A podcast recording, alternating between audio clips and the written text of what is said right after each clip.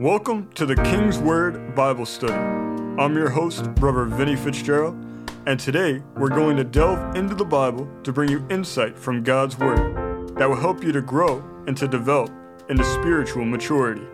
These lessons are designed to help guide you and strengthen you in your relationship with the Lord. Whether you've never opened the Bible or have read it cover to cover, this podcast will inform and uplift you. Our purpose is not only for you to know and to understand the King's Word, but for you to live it out in your day to day life. Philippians 4 and 9 tells us, Whatever you have learned or received or heard from me or seen in me, put it into practice, and the God of peace will be with you. Today, our topic is going to be crucifying the soul. Let's begin in Philippians chapter 3. In Philippians chapter 3, starting in the seventh verse, it says, But what things were gained to me, those I counted loss for Christ, yea, doubtless, and I count all things but loss for the excellency of the knowledge of Christ Jesus, my Lord, for whom I have suffered the loss of all things, and do count them but dung, that I may win Christ, and be found in him, not having mine own righteousness, which is of the law, but that which is through the faith of Christ the righteousness which is of God by faith, that I may know him and the power of his resurrection, and the fellowship of his sufferings, being made conformable unto his death, if by any means I might attain unto the resurrection of the dead, not as though I had already attained, either were already perfect, but I follow after, if that I may apprehend that for which also I am apprehended of Christ Jesus. Brethren, I count not myself to have apprehended, but this one thing I do, forgetting those things which are behind, and reaching forth unto those things which are before. I press toward the mark, for the prize of the high calling of God in Christ Jesus. Let us therefore, as many as be perfect, be thus minded, and if in anything ye be otherwise minded, God shall reveal even this unto you. When we think of the gospel story, we automatically think of the crucifixion and resurrection of Christ. When we think of this, we remember Christ hanging on the cross, saying, It is finished. By this, we understand that his redemptive mission was perfectly fulfilled and executed on the cross. It is now a finished work. We are now forgiven and forever redeemed from the power of sin and death. Within the account of the crucifixion and the resurrection, along with Christ's finished work, we find that we also have a role to play as his servants and as his disciples. This role that we are called to is crucial to our spiritual growth and development. Since Christ is our master and our leader, our role is to follow him, and crucifixion and resurrection are no exception to this rule. Verse 10 of Philippians 3 said that I may know him and the power of his resurrection and the fellowship of his sufferings, being made conformable unto his death. This verse shows us that we not only need to know about his death and his resurrection, we also need to share in it. He poured out his life on the cross, and now we have to pour out our life unto him. We have a role to play in the wake of this. We need to follow him all the way to the cross. And today we're going to be looking at that role that we have to play. Let's go to Matthew chapter 16.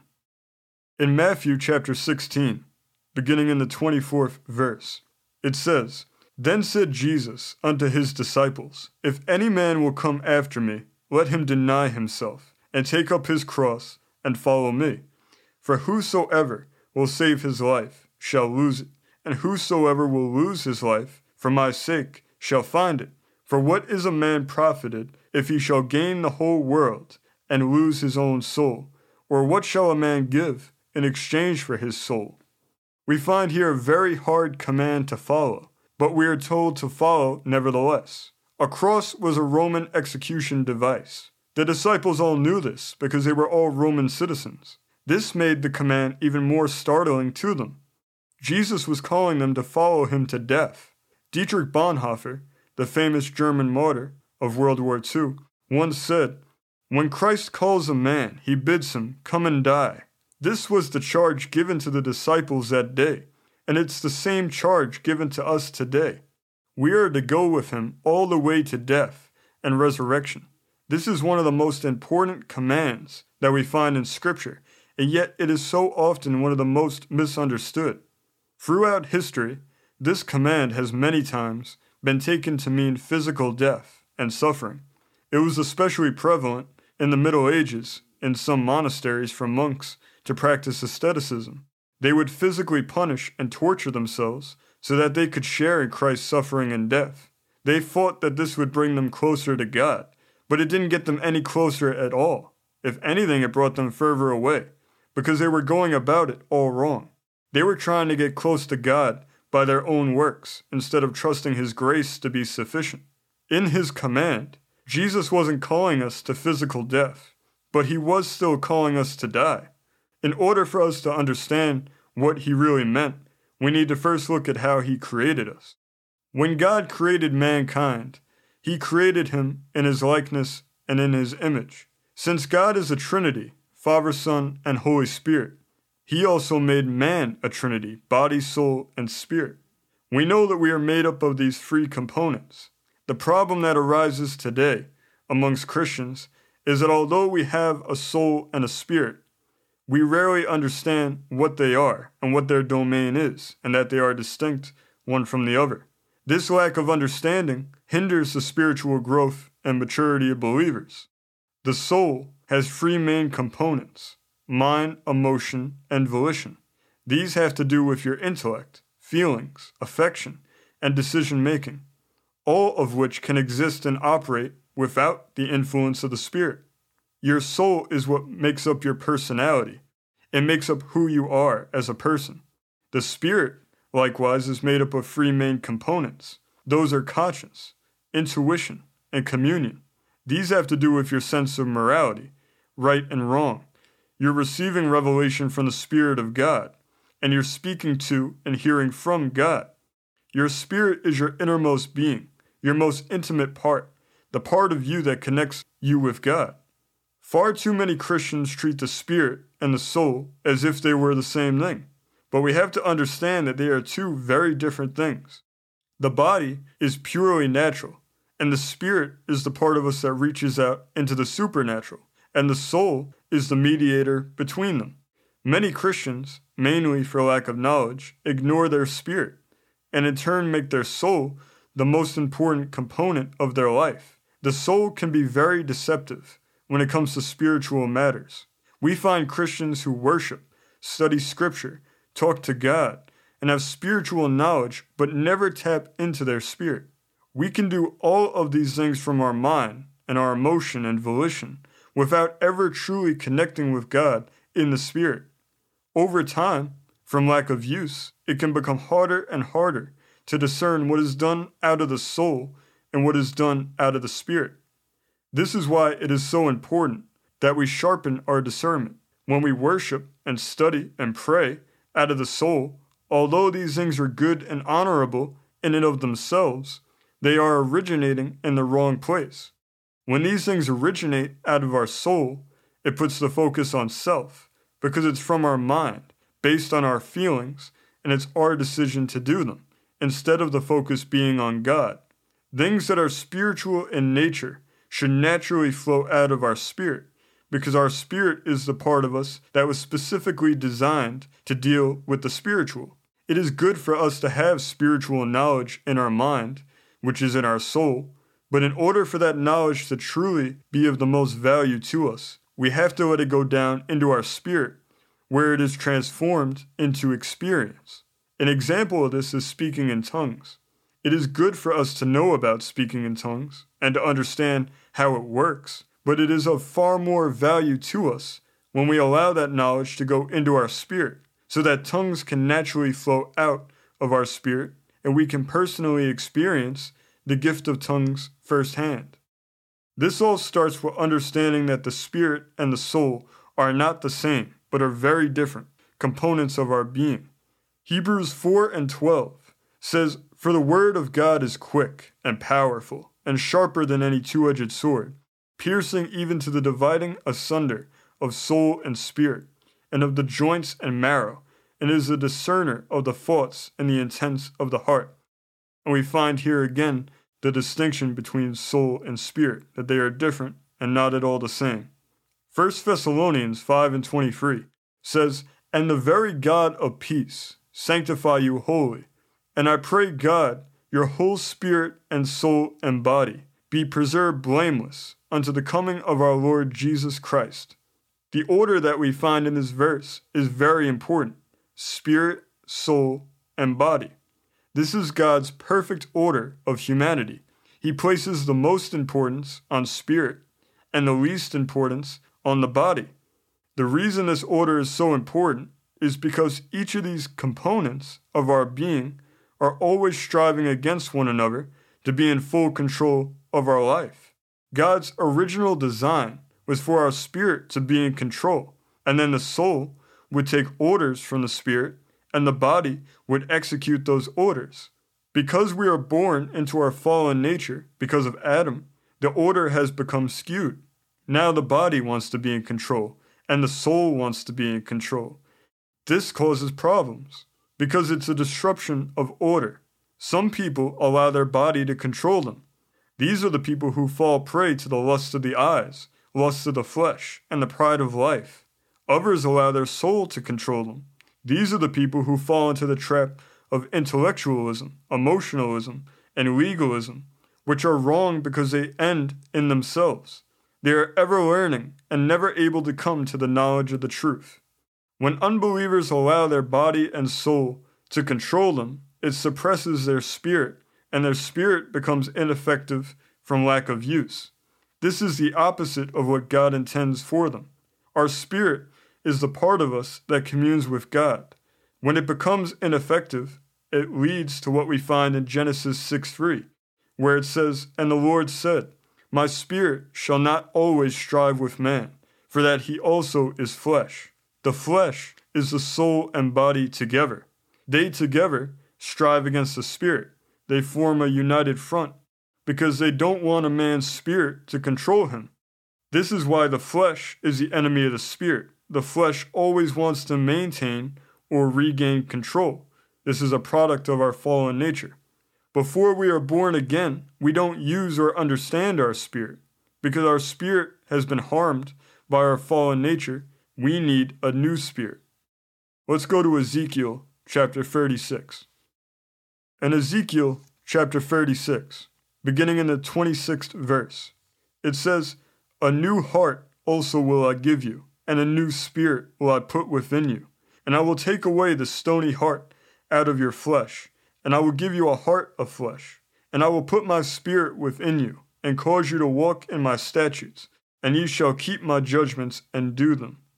When we are born again, our spirit is regenerated and made new this is so we can operate in conscience, intuition, and communion. Once we are born again, our spirit is able to take control of our life. 1 Corinthians 6:17 says, "But he that is joined unto the Lord is one spirit." The Holy Spirit dwells within our spirit when we are born again, because it is the innermost and most important part of our being. This is necessary because when we are saved, we are asking the Lord to come into our lives and take control. 1 Corinthians 15:45 says, "And so it is written, the first man Adam was made a living soul; the last Adam was made a quickening spirit." When the spirit takes control, the body and soul lose control and subsequently want to regain it. That's why the flesh wars against the spirit. The flesh wants to control you. It can attack you but it can never fully control you as long as the Spirit is in charge. Galatians 5:17 says, "For the flesh lusteth against the Spirit, and the Spirit against the flesh, and these are contrary the one to the other, so that ye cannot do the things that ye would." The change in control is the cause of the warfare within us. Before we're saved, the flesh is in control and does as it pleases. But once we're saved and the Spirit is in control, the warfare begins. So we then must ask ourselves, how do we overcome in this warfare? And the answer to this brings us back to our first question about what Jesus meant when he called us to pick up our cross and follow him. The answers to these two questions are the same. Let's go back to Matthew chapter 16. In Matthew chapter 16, in the 24th verse, it says, Then said Jesus unto his disciples, If any man will come after me, let him deny himself and take up his cross and follow me. For whosoever will save his life shall lose it, and whosoever will lose his life for my sake shall find it. For what is a man profited if he shall gain the whole world and lose his own soul? Or what shall a man give in exchange for his soul? In verse 25, we see the concept of saving and losing life. The word life in this verse is the Greek word suchin, which according to Strong's Concordance means breath or the soul. The word suchin is the same word translated as soul in verse 26.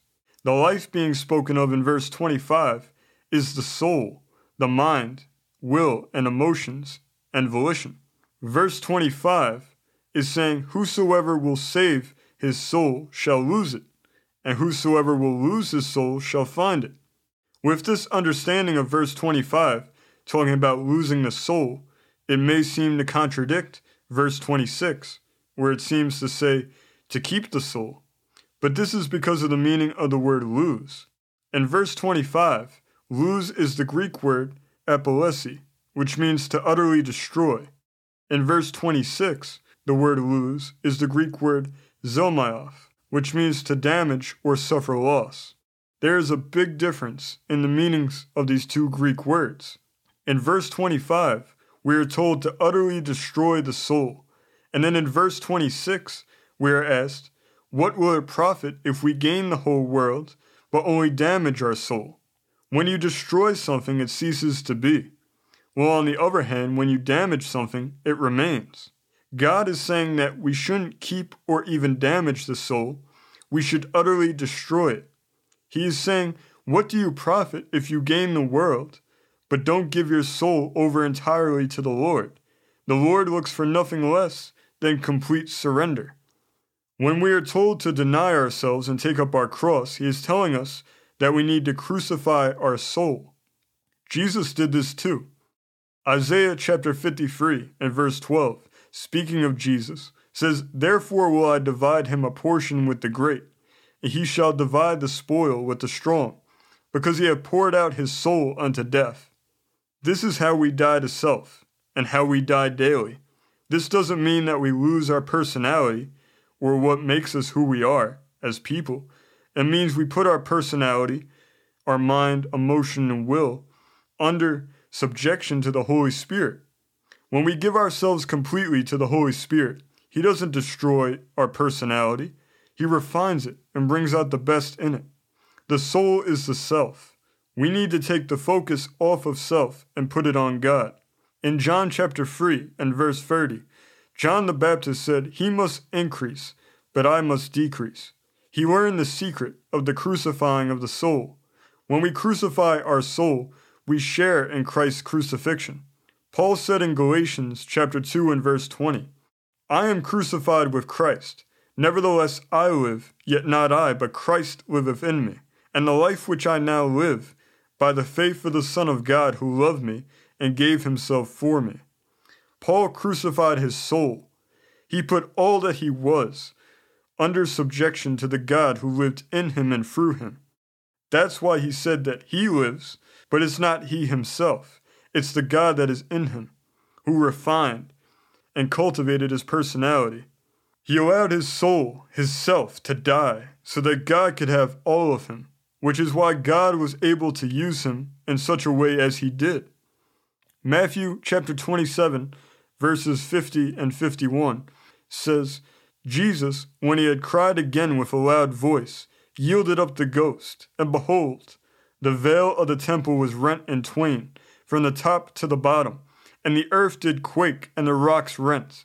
The veil being torn symbolized that the presence of God, which had previously only been in the Holy of Holies in the temple, can now be everywhere. It also showed that no longer would the high priest have to go in once a year and mediate between us and God. Now Jesus Christ is our high priest, who mediates between us and God. The temple was designed to have three main parts the outer court, the most holy place where they worshipped, and the Holy of Holies, where the high priest spoke to God. 1 Corinthians 6:19 says what? Know ye not that your body is the temple of the Holy Ghost, which is in you, which ye have of God, and ye are not your own? We are the temple of the Holy Ghost. God designed us like he designed the temple. Our body is like the outer court. Our soul is like the most holy place, and our spirit is like the Holy of Holies.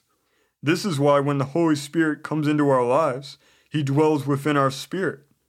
When we crucify the soul, similar to when Christ was crucified, the veil between the flesh and the spirit within us is torn, and the Holy Spirit can then truly fill us and take control of our whole being. This is being filled with the Spirit. This is how we share in the crucifixion and resurrection of Jesus. We are forever forgiven and redeemed. Christ's crucifixion was and is a finished work. The crucifixion of our soul, however, is an active work, something that we need to do in our own lives so that the Spirit can truly take control. When we allow the Spirit to take charge and have our whole being, it allows us to succeed in our spiritual warfare against the flesh, because the Spirit is willing, but the flesh is weak. So the next time that we are meditating on the resurrection of our Lord and the victory that was won for us on Calvary, let's remember that we are called to take up our cross and to share in his crucifixion. It is when we give up all that we are to him that we find who we really are, all that we long for, and all that we desire in him. The only place that we will ever find our true identity and who we are in our innermost being is at the cross where the Lord who handcrafted us before the foundation of the world gave up everything for our sakes. Today, with all of this in mind, let's make the choice to give all of ourselves to Him who gave all of Himself for us. Let's follow our Lord and Savior all the way to Calvary and crucify our souls today. Let's close in prayer. Lord, we thank you for this day, Lord God, and we thank you for your word. Lord, we thank you that you designed us like your holy temple, that you put your spirit within us, within our spirit, the Holy of Holies. Lord, we thank you that we can speak to and hear freely from you, Lord God, that you designed us to have these distinct and special parts of our lives. Lord, we thank you for our soul, for our mind and will and emotions, Lord God. Refine them, cultivate them. Take all that we are as a person, our soul and our spirit, and refine them, and make us who you want us to be in your will and in accordance with your plan for our lives.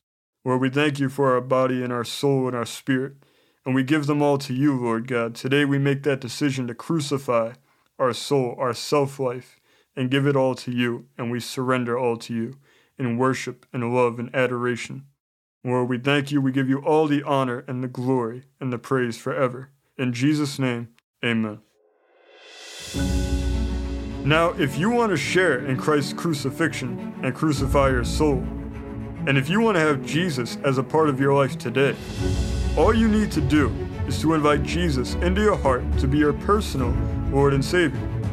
You then need to repent of your sins and ask for His forgiveness. Then you trust that you've been forgiven and you ask for His free gift of eternal life. If you've prayed this from a sincere heart and you truly meant it, then you are now a part of the family of God. Welcome to God's family. We want to thank everybody for listening today. We appreciate you taking out your time to spend with us. If you would like to give us feedback and tell us how much you appreciate this show, you can contact us at kingswordbiblestudy at gmail.com. And if you would like to learn more about this program and this ministry, you can visit kingswordbible.com. We appreciate also if you write a review from wherever you're listening to this podcast from. And if you follow and subscribe so that more people can hear the King's Word for themselves. God bless you. We want you to know that we love you all, and we will see you next week as we continue to study the King's Word together.